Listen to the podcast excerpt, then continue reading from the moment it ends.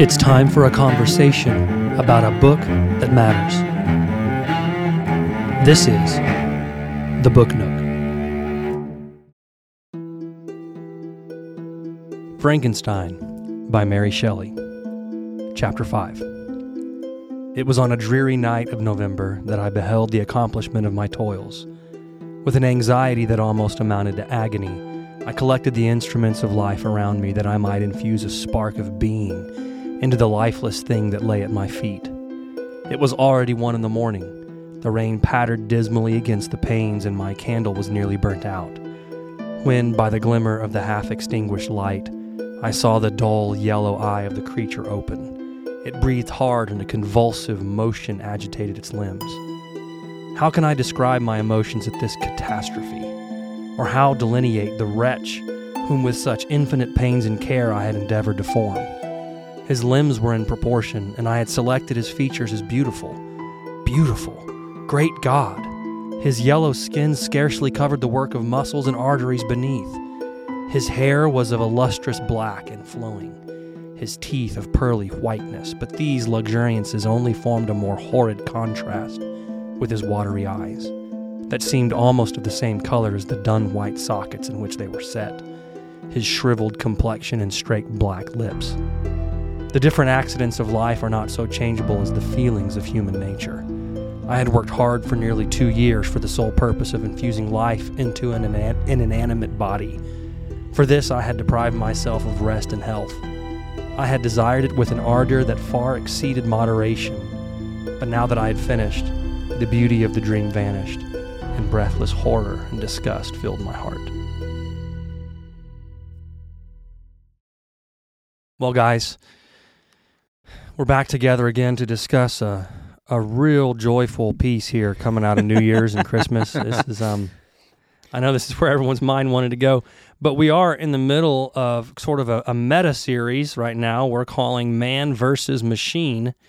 Uh, and by meta, I mean overarching. Okay. So we've got both the Book Nook and this Man versus Machine series revolving around and sort of um, uh, synthesizing with one another this idea of the technology that we make, the things that we build, and certainly Frankenstein is is a I would say a cautionary tale of the kinds of things that man builds when he presumes too much of his own capacities.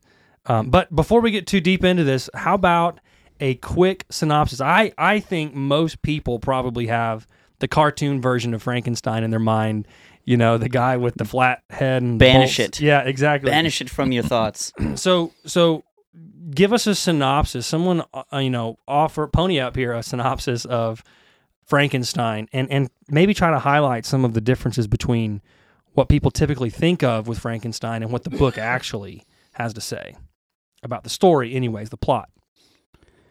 Yeah. So the story of Frankenstein is a young man who grows up into academia and becomes obsessed with uh, both the mythological promises of uh, old technology, you know, Philosopher's Stone, the you know the quest for immortality, and then marries that to sort of these modern scientific theories he meets in university, and he uh, turns away from his idyllic life with his family at home and bends himself over this creation of a, a creature. He wants to create life and uh, he's kind of got some reasons for doing that um, from his past, and we may discuss later. But when he creates this creature, this hideous, horrible creature, which is not green, has no uh, bolts coming out of its neck, at least that we know of, but it's a huge, gigantic, hideous humanoid creature that comes to life and sort of dumbly stumbles around.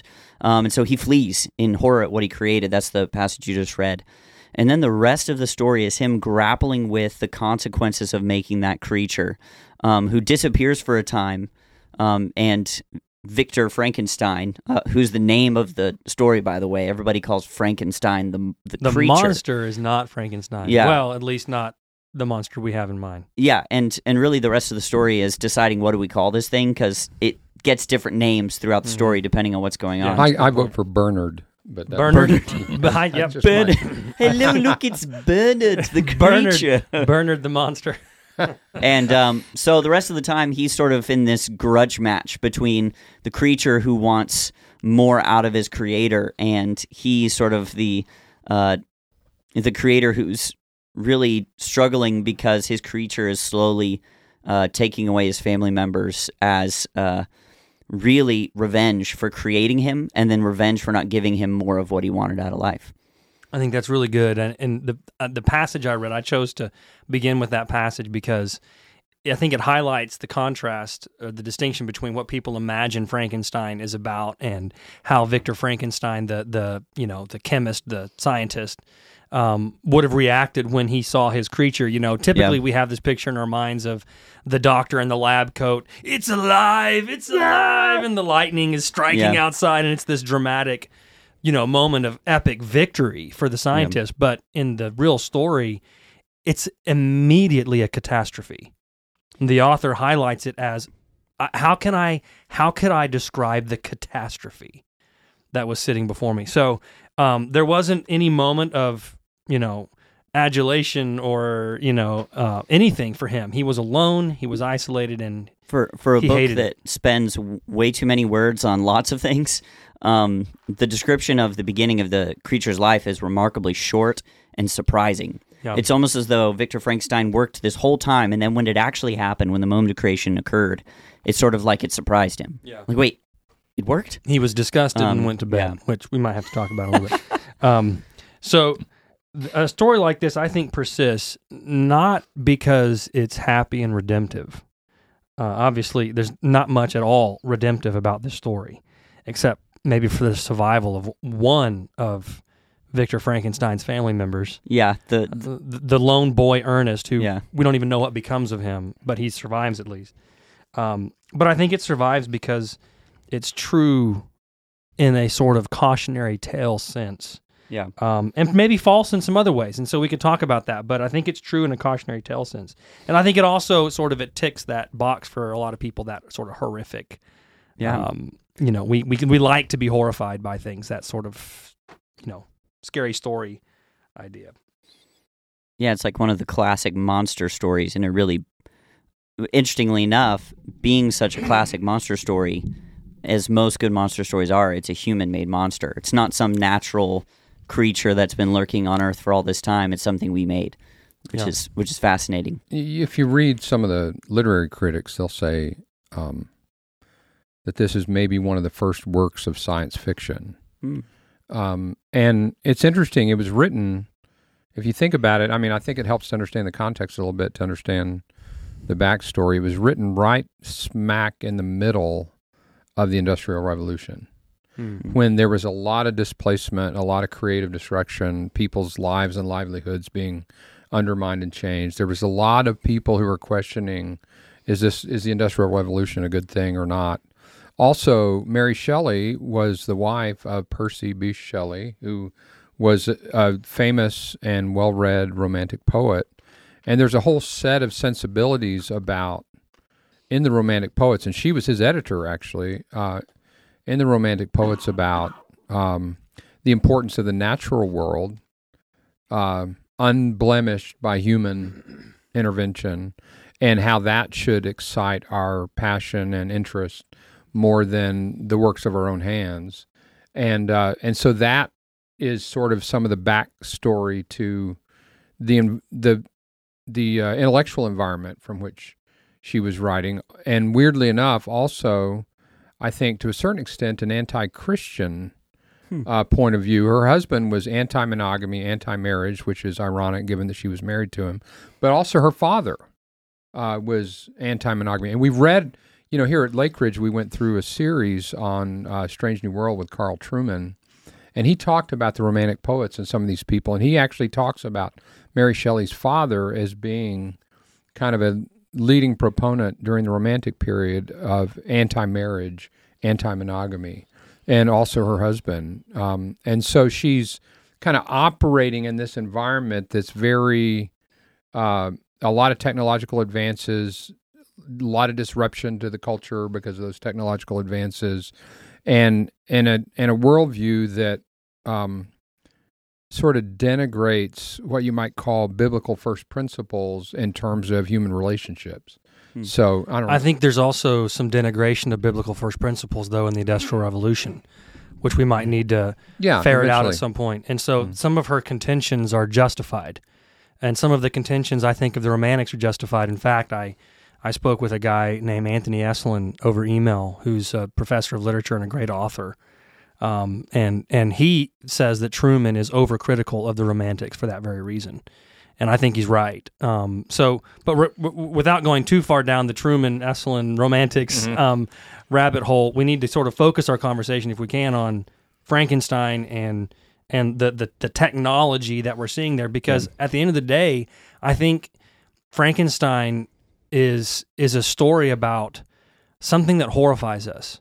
And if you do put it within the context of the Industrial Revolution, then that makes sense because there's something horrifying going on around you. I think I think number one, we're horrified at the things that we create, and we're also horrified at what we ourselves um, can do.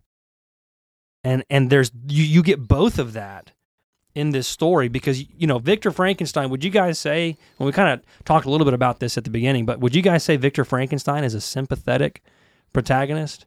Do, do you do you sympathize with him? Do you identify with him? Is he?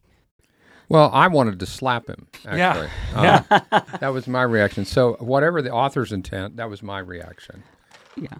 I, I would say you're supposed to be conflicted about Victor Frankenstein. If I was to guess what Mary Shelley was trying to do, I think you're supposed to go back and forth with him because there are times where he's an he's an absolute silly goose, and you just you just want to box him on the ears. But there are other times where I, m- myself included, I'm I'm inspired by him. I think there are things about him that capture the modern ethos, and so I think as a product of the modern world, there are things about him that I do sympathize with. So, do you sympathize with him? I'm, I'm just trying to get go deeper there. Are you sympathizing with him because what you you know you said he sort of uh, embodies the modern ethos? Are you saying that's a good thing, or are you just acknowledging in yourself the modernity? um, Uh, maybe yes and no. Maybe I Okay. can be maybe I'd be corralled or corrected through some of this, but his his desire for discovery, his desire to uh, make the world a better place. I mean, part of the reason that he created the monster was because of the death of his mother early in his life, and sort of this desire to overcome the the suffering in the world around him. Um, which you see show up at the very end of the book when he gives this rousing speech to this uh, beleaguered group of sailors heading towards the Arctic. Um, the problem is all of his all of his attempts at discovery and bettering the life of his fellow man is filled with vainglory and foolhardiness and a lack of humility. So, so to me, it's a double edged sword for Victor Frankenstein. Yeah. Frankenstein. So thinking about what I know of the story through the lens of a believer, it's it seems like um, if I'm if I'm trying to sympathize with him, you know, in his in his moment of loss, he took matters into his own hands, and instead of turning to God, he played God. Mm. And when you do that, um, he may have thought that he thought this whole thing through, but you know, as you read in the beginning, what he almost recognized immediately was regret, or what, what he had immediately was regret. And so the consequences that come into play when we play God and trying to take um, things in our own hands and, and we'll uh, create our own scenarios. Um, that to me, that scares me just because we think we know what we're doing, but we don't.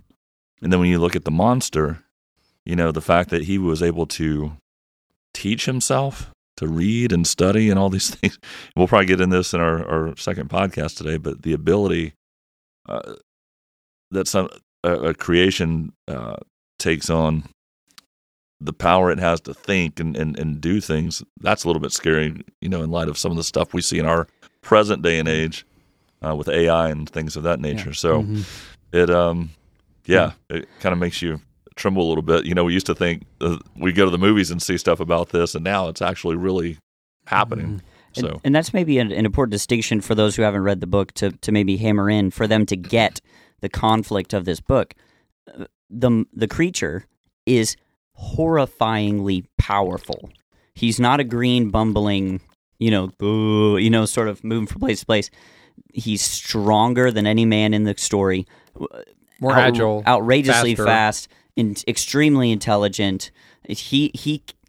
The only way to defeat a creature like this would be at great effort and more than likely great cost of life to humans to defeat it. Once it's alive, the cost to destroy it is significant. In fact, he found once he decided to destroy it, he couldn't. yeah, yeah, He he could not overtake it. yeah. Um, and and there's something about Pandora's box there Yep. that has to be, I think, touched on at some point.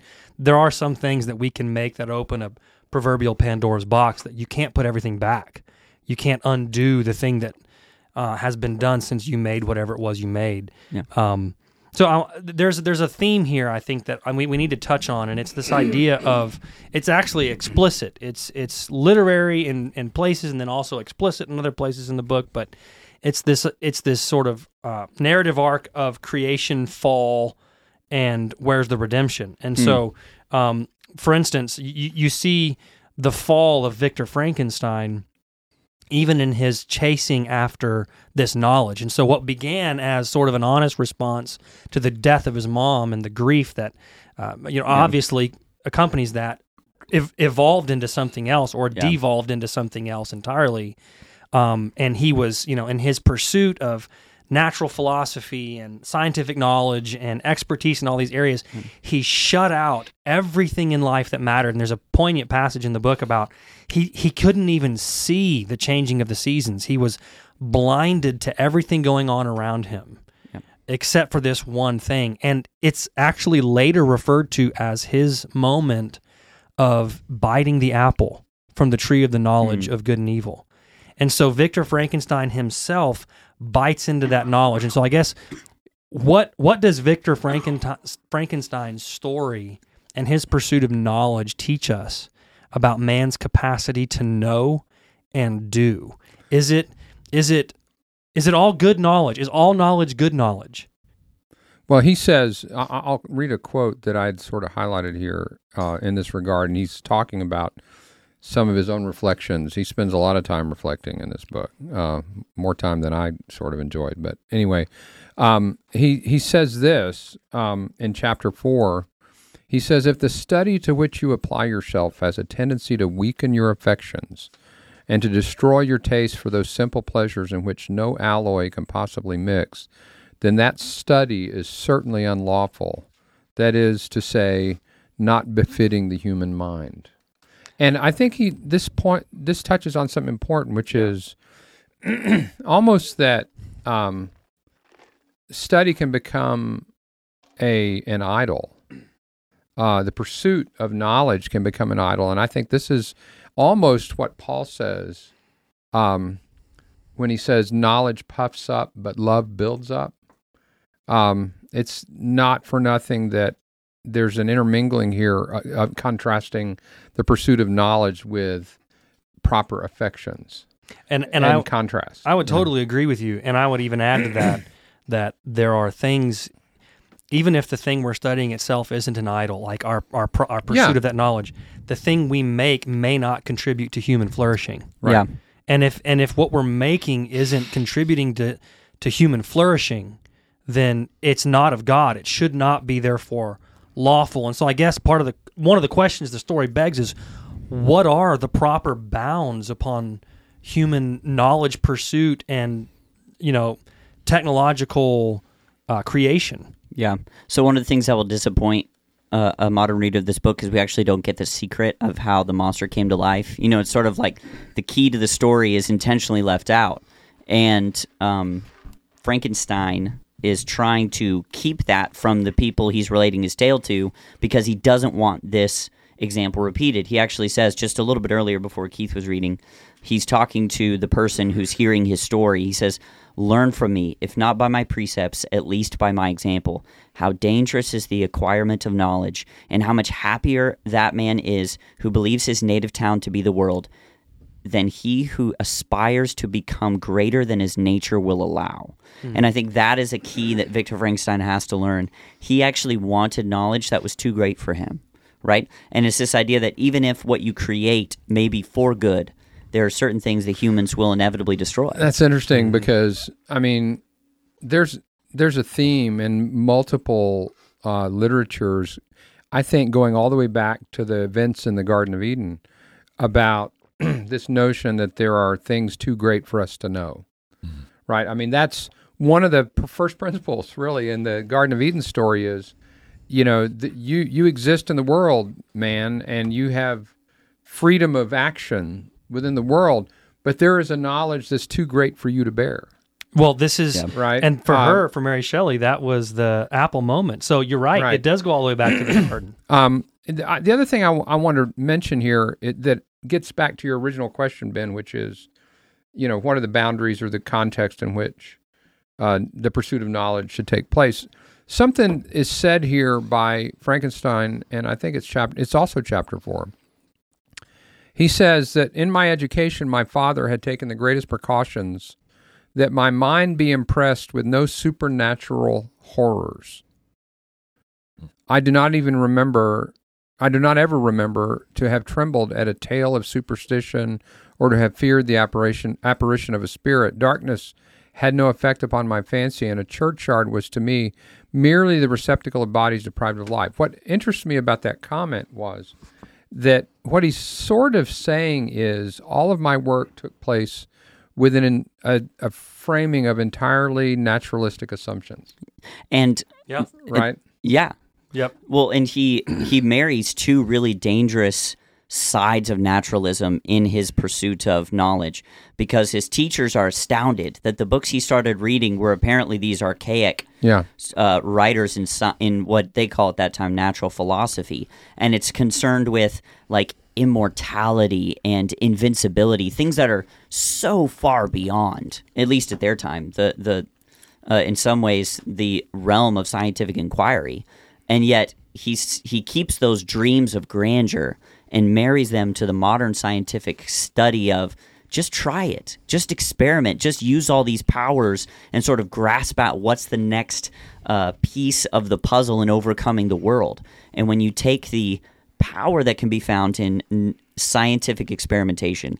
And you take the delusions of grandeur that can be found in just anywhere humans are thinking long enough you get monsters. Well, so uh, along these lines, um, you know, we've, we've pointed this out, but Victor's original obsession was with this occult ish sort of magical philosophy type um, uh, version of science, so called. But he ultimately found his breakthroughs in natural philosophies, right? Right. And so it was the pairing of these two things when he got those delusions of grandeur from the prior and married those with the technical capabilities of the uh, latter. What we get is literally Satan on earth. Hmm. Yeah. Um, that's what it produces. In fact, the the demon, as he's referred, the monster, the demon, as he's called throughout the book, calls himself Satan. yeah. He, except he says that Satan is better off yeah, because he wasn't alone. he reads Paradise Lost when he's sort of learning about the world and says, "I, I, I think I'm Satan." like he's like, "I think that's who I am in this story." Yeah, and so so here's here's another thing I think we need to we need to talk about within the context of this discussion of what are the proper bounds for the pursuit of knowledge, and and what should limit those ambitions for mankind. I think we have to look to Clerval, Elizabeth, and Victor's father. Okay, those three were the embodiments of morality, tenderness, and wisdom, paternal wisdom in particular. Yeah. Okay, uh, Victor Victor shuns all three of those individuals in his pursuit of achievement, scientific achievement, this breakthrough. And interestingly, his name is Victor. He Hmm. succeeds, Yeah. but it's a tragic success. And so there's this, I, I think there's a literary idea going on here that that victory in whatever pursuit you're going for should be tempered by morality, tenderness, paternal wisdom.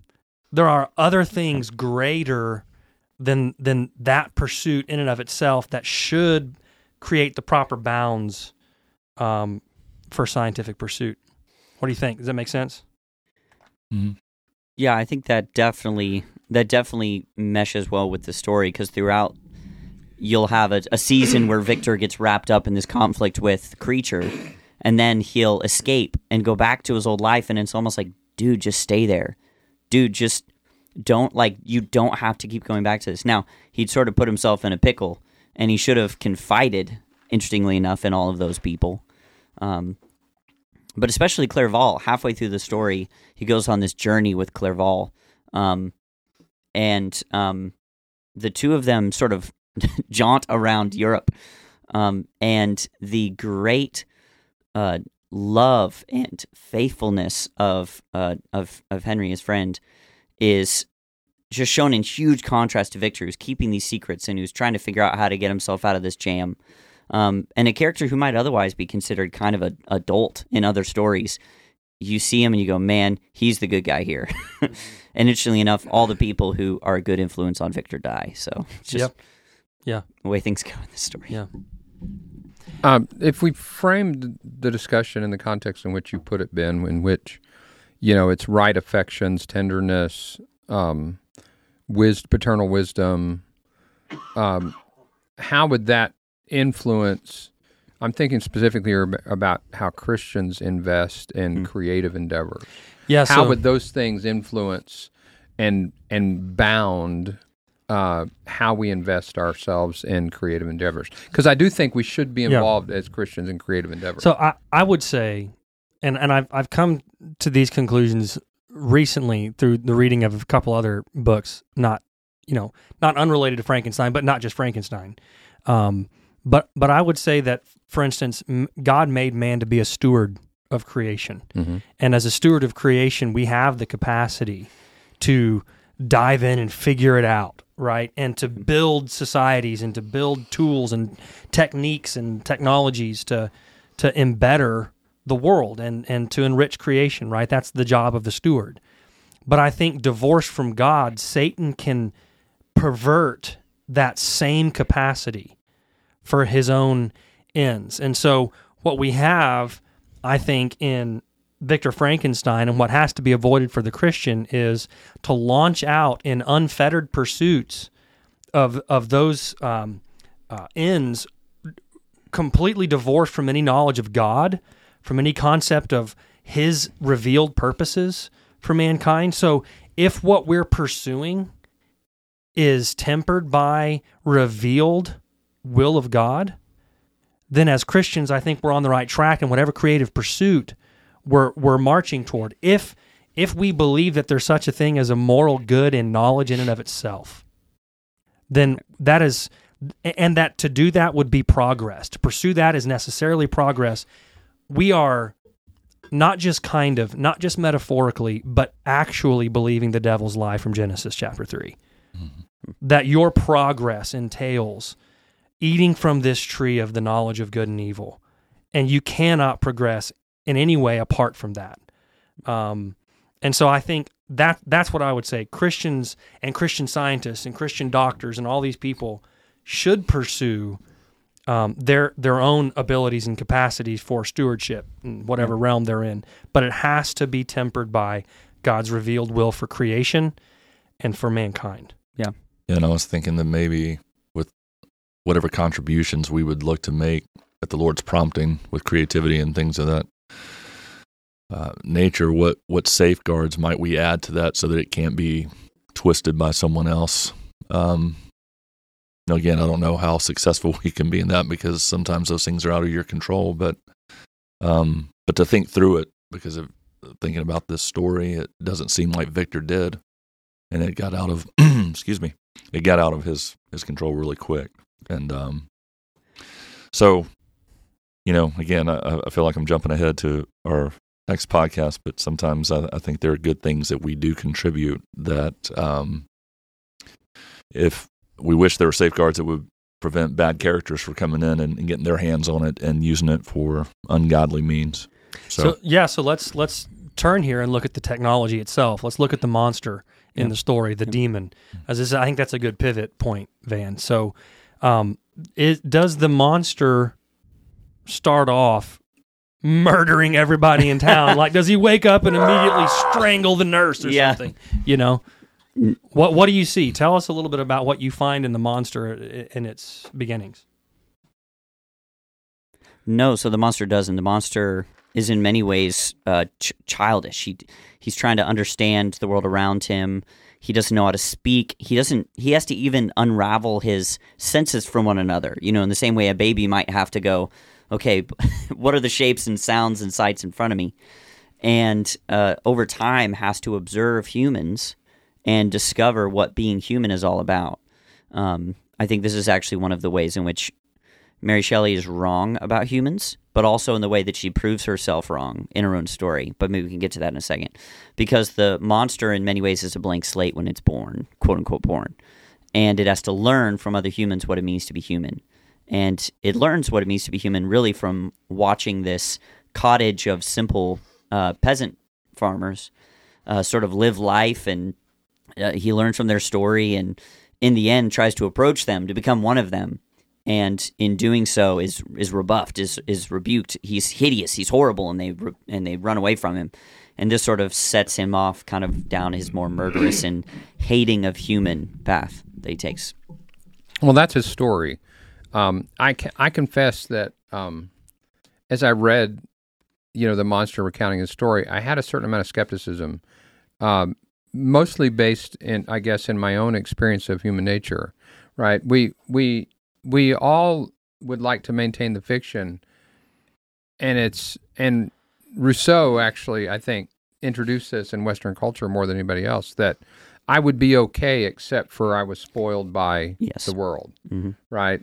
Um, and of course, the monster in this story is not human, but there is an entire discussion, uh, a biblically literate discussion, in fact, about how he corresponds in some ways to Adam and and Frankenstein corresponds in some ways to the creator, and that continues to come up throughout the story. But I, I think that it was convenient for the monster to rationalize his murderous inclinations by saying, "Well, it's only because I was rejected." Right.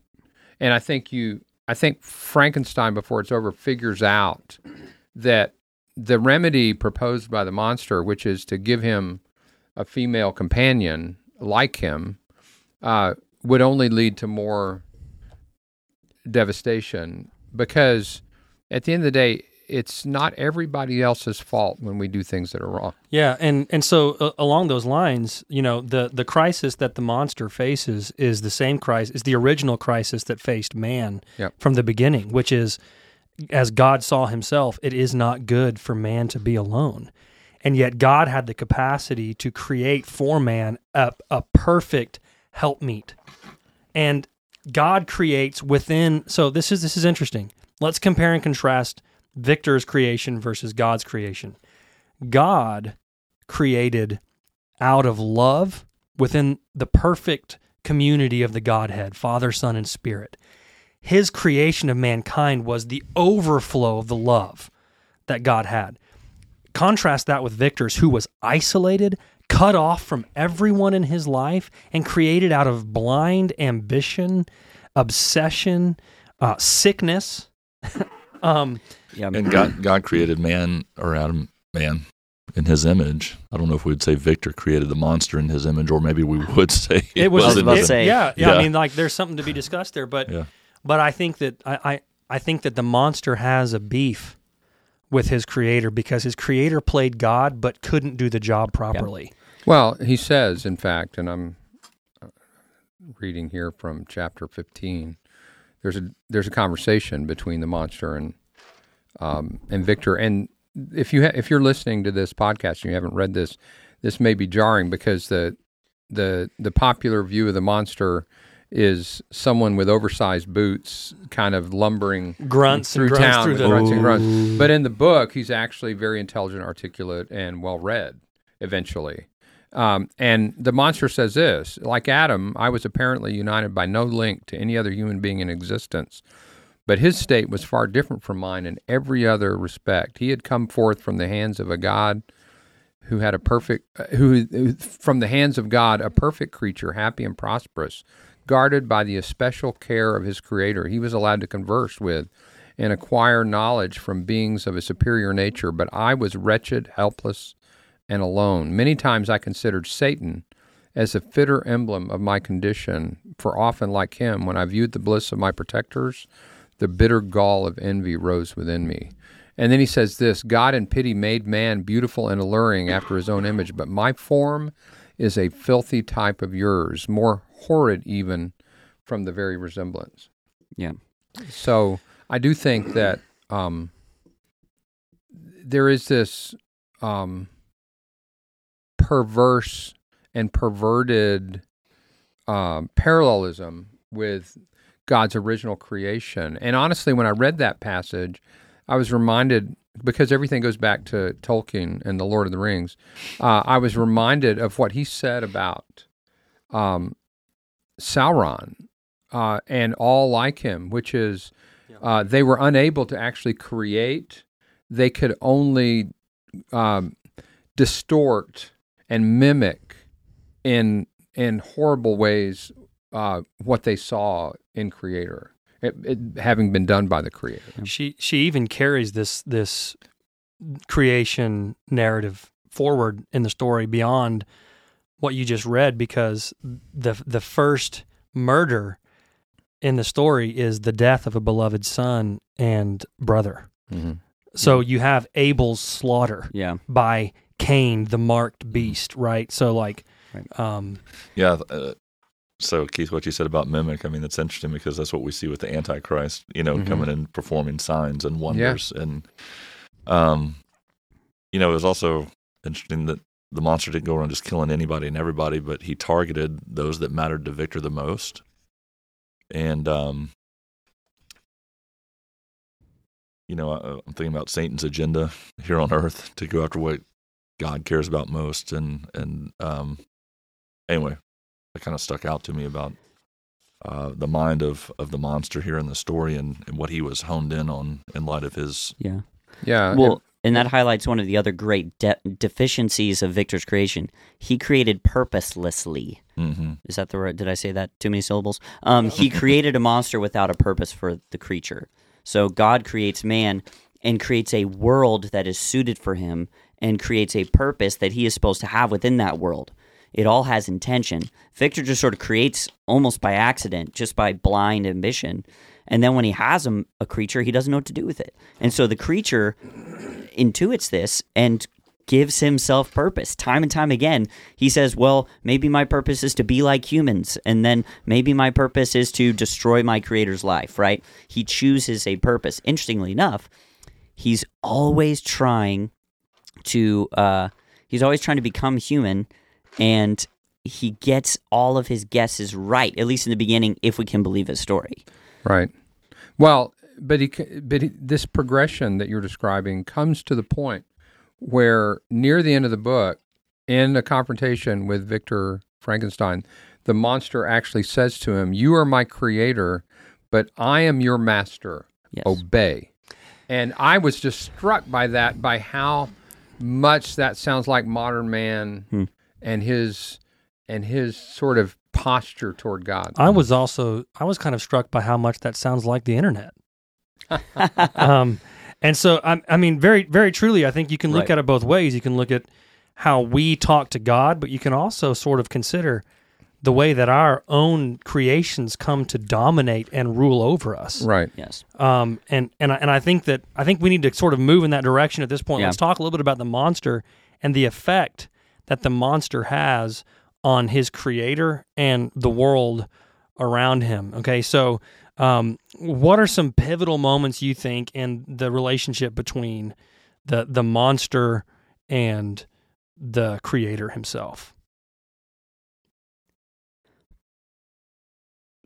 so obviously one of the lar- one of the most pivotal conversations they have is whenever the monster is explaining to Victor. This is the only this is really the first time he encounters his monster face to face uh, since he created him, and it's after he's uh, murdered William and uh, he's uh, sort of twisted justice so that uh, one of the, the the family friends, Justine, is also killed, executed for that crime Mm-hmm. he he tricks everyone and so they're having this discussion and the monster basically demands I, I want to disappear i don't want to bother you anymore i want you to give me a mate i want you to give me a corresponding monster woman um, to be with me Mrs. Monster. mrs Mrs. Bernard. Mrs think bernard monster Mrs. Bernard Monster. and there's a lot of back and forth in that conversation, but Victor eventually says yes. One of the great uh, twists I think of the story is he actually agrees at the beginning to and to do and he that. tries and then abandons it because he realizes What going further doing? into the abyss of that delusion of playing God is not the answer to to the problem he's unleashed upon the world. Yeah. Um, so there's there's there is in that moment a form of at least partial repentance Yeah. on the part of Victor, who says, "I'm I can't keep going down this road. This road is not the solution." He finally decides to act more like a man and Right. less, Yeah. less like a wimp. Yeah. Well, and it, it it makes something very clear about our technologies.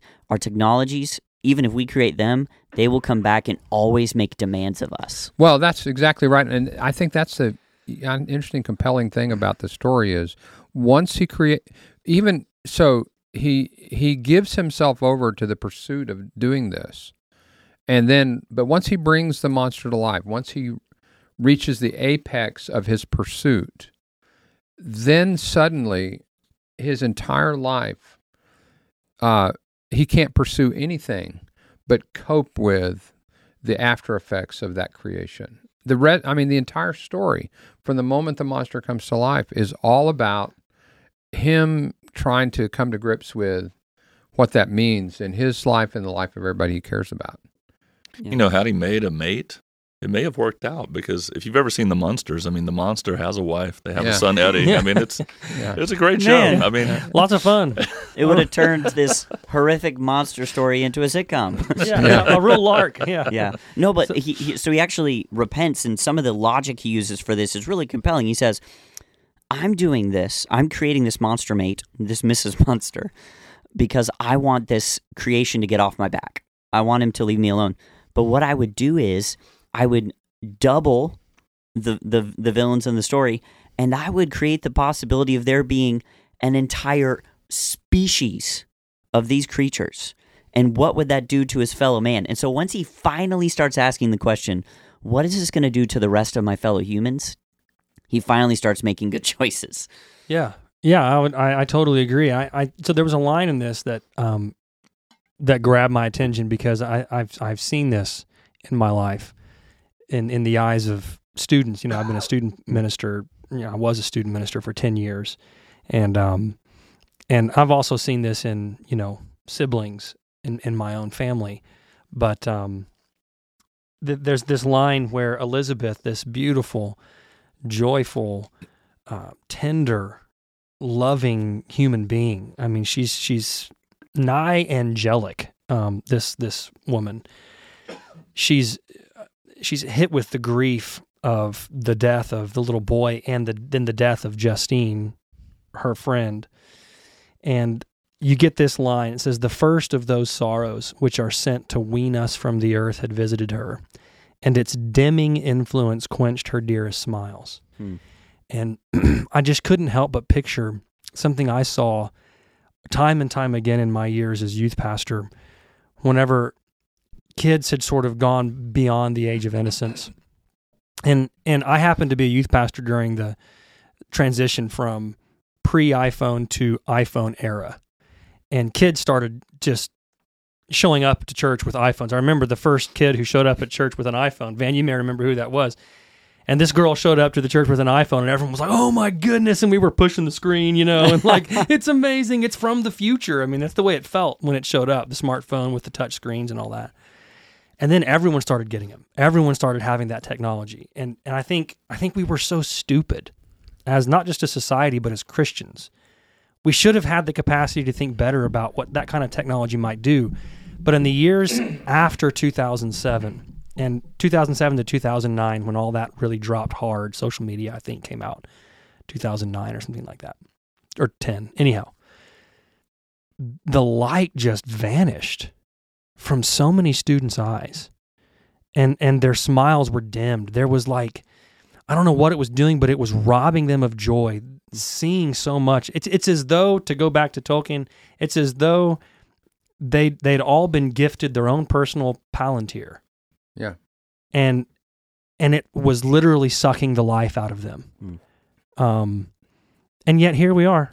And, and I think it's important that in the story, most of the victims are young that, that it starts with children. Children in the story die first, and it sort of moves up the chain from there.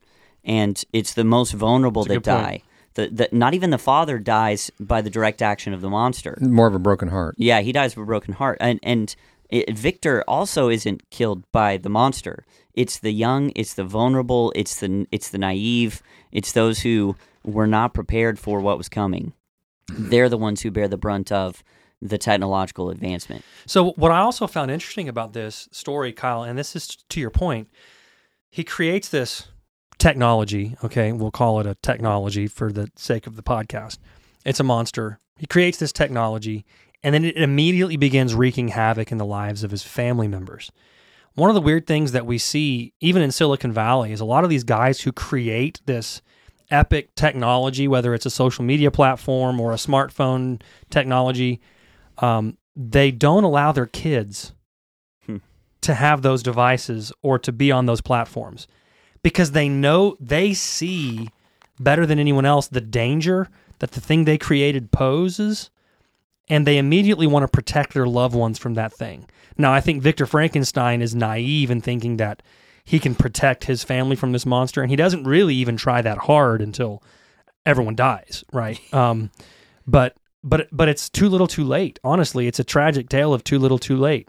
So these creators today are doing good by their family, but um, they're acting like Victor toward the public. You know, this is an interesting uh, dynamic. Um, I, I mean, I've written on this in other places. Um, there's a really weird phenomenon. So I've been, I'm, I'm sort of, um, if anybody's like Victor Frankenstein in this room here today, it might be me, in the sense that I, I've been very involved in technology development, and I have a lot of inventions and and whatnot. And I started first doing this kind of thing in the late 1980s, and have been very involved in Silicon Valley and doing startups, and did that for 20 years.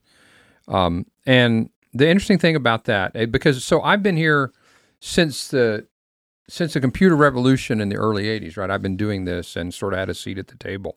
And the interesting thing about all of us who were doing this in the late 80s, early 90s was no one understood what we were doing and they all thought we were nerds. Um, and and now without getting into whether or not we were nerds, we were probably nerds. But um, but what was interesting about that is that um, the motivations that we all had were to do uh, something useful for our users, for our customers. Now, you fast forward a few years, and there's a lot of reasons for this. I've written about this, but you, you fast forward a few years, and the fundamental relationship between technologists and users changed, and it became it came to the point where technologists came to view their users not as their customers, but as their products, and and so you're not the diner, you're the dinner of your technology providers today. They sell you, and it's all kind of rooted in an advertising business model. But here's my here's my larger point. My larger point is that so much of the technical creativity that's possible in, among human beings has been funneled into exploiting your neighbors instead of doing hard things that benefit your neighbors. Um, I mean, there are a few companies uh, that are doing interesting things that are hard and challenging and are beneficial potentially. And I think of you know companies like SpaceX and some others that are changing the world in ways people don't even understand yet, and in in some ways for the better. But but I think that a lot of the investment over the last fifteen to eighteen years has been in in basically providing uh, bait to uh, consumers so that they can be exploited by the technology providers. And so here's an example distractedness is central to current technology.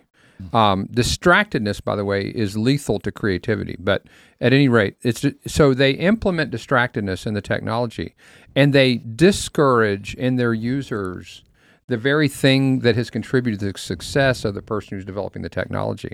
Because to develop the technology, you need a sustained, deep focus.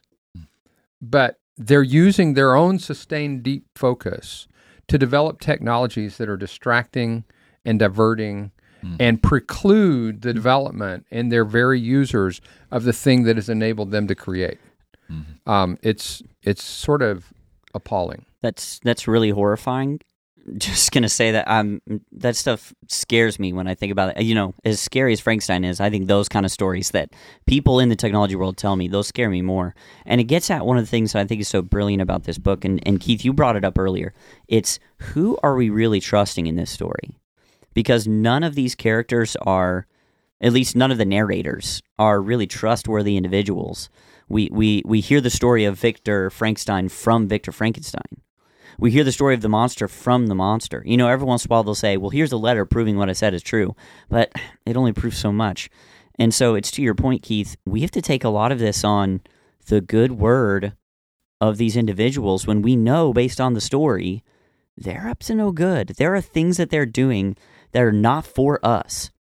And so I think this this whole story proves the point that at the end of the day, we're just sort of we're taking people's word that what they're creating is technology to your point ben and not a monster and i think that's a really hard thing to believe when you see the way this story is playing out Yeah, I think I think one of the lies that we all walk around with is that the technologies we make are amoral, or Yes. at least morally neutral, um, until they're put to use by man. And one of the things that Neil Postman has to convince us of when you read him is, and, and other media critics like him, but it's it's the idea that technology does have a bent in a particular direction because it doesn't exist in a vacuum. It exists within a world of human nature to the point being we had this opportunity to create things that were good for our neighbors and we ended up exploiting our neighbors right um, and so you you can't talk about technologies being amoral or morally neutral because human beings are not amoral or Yeah. morally neutral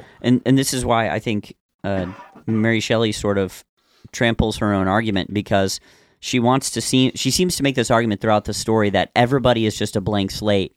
Their circumstances sort of define them. And she even throws in sort of these really preachy moments about like oh man if only kid people would just let children discover their own passions and leave them alone they'd be these wonderful angelic creatures. And that's sort of the picture she paints of the monster. But at the end of the day the monster becomes exactly what we knew it would be. It wants to pretend to be human. And so it says i want to be human so i need a mate. Mon- he didn't create a blank slate. He created something that was mimicking humanity. And when it had its chance it asked for a mimic of what humans want. Okay. So there's another character in the story we haven't discussed yet. This story is not told um, in the way that a lot of stories are told okay there's a character we meet at the very beginning who's writing letters to his sister. And he stumbles upon he this guy is an explorer okay? And he is filled with all of the exuberance and passion for scientific exploration that frankenstein was. This is the first guy we meet. What do you mean remember his name? I can't walton. Remember walton is that's his right. last name i believe. Walton. And so walton is off on this expedition through the ice caps to try to explore what is it the north pole Yeah. yeah he Okay. wants to get to magnetic north pole yeah Right. Okay. So he's off doing this and he stumbles upon this man basically dying in a small little chunk of ice in Yeah, the he's middle on of an the, ice floe, Right, right, in Yeah. the middle of the the Arctic Ocean. Arctic Ocean. Okay. And he pulls him on, and that man is Victor Frankenstein. So the story is told on Walton's ship. Frankenstein tells this whole story to Walton. The whole time this story is being told, in the back of your mind, you're wondering what impact will this story have on Walton, who was also ambitious and scientifically minded? And you're wondering, will Walton get it? W- will Walton turn back? And um, and so, what was your what was your take on the end? Walk us through the end of the story, if if you remember, what happens at the very end in the climax of the story. in terms of well, The story, the plot, like- like- like ultimately, what happens? ultimately, uh, Victor Frankenstein expires, and shortly before he does, the monster shows up on the ship, and or after he does, shortly after. yeah, I can't remember if he was He was dead. dying or di- or dead, but yeah um, uh, has a conversation with Walton, and um, and basically resolves and tells Walton, I, "I'm going to kill myself." uh, and you know I'm going to go off and burn my body to ashes so that no one can even find any evidence that I ever existed. Um, but there's this tension on board ship between Walton and his crew over whether at all costs they're going to move forward with their exploration or whether they're going to return to home and hearth. And uh, eventually, I think they prevail upon him to turn back from, you know, what increasingly looked like a suicidal pursuit to home and hearth.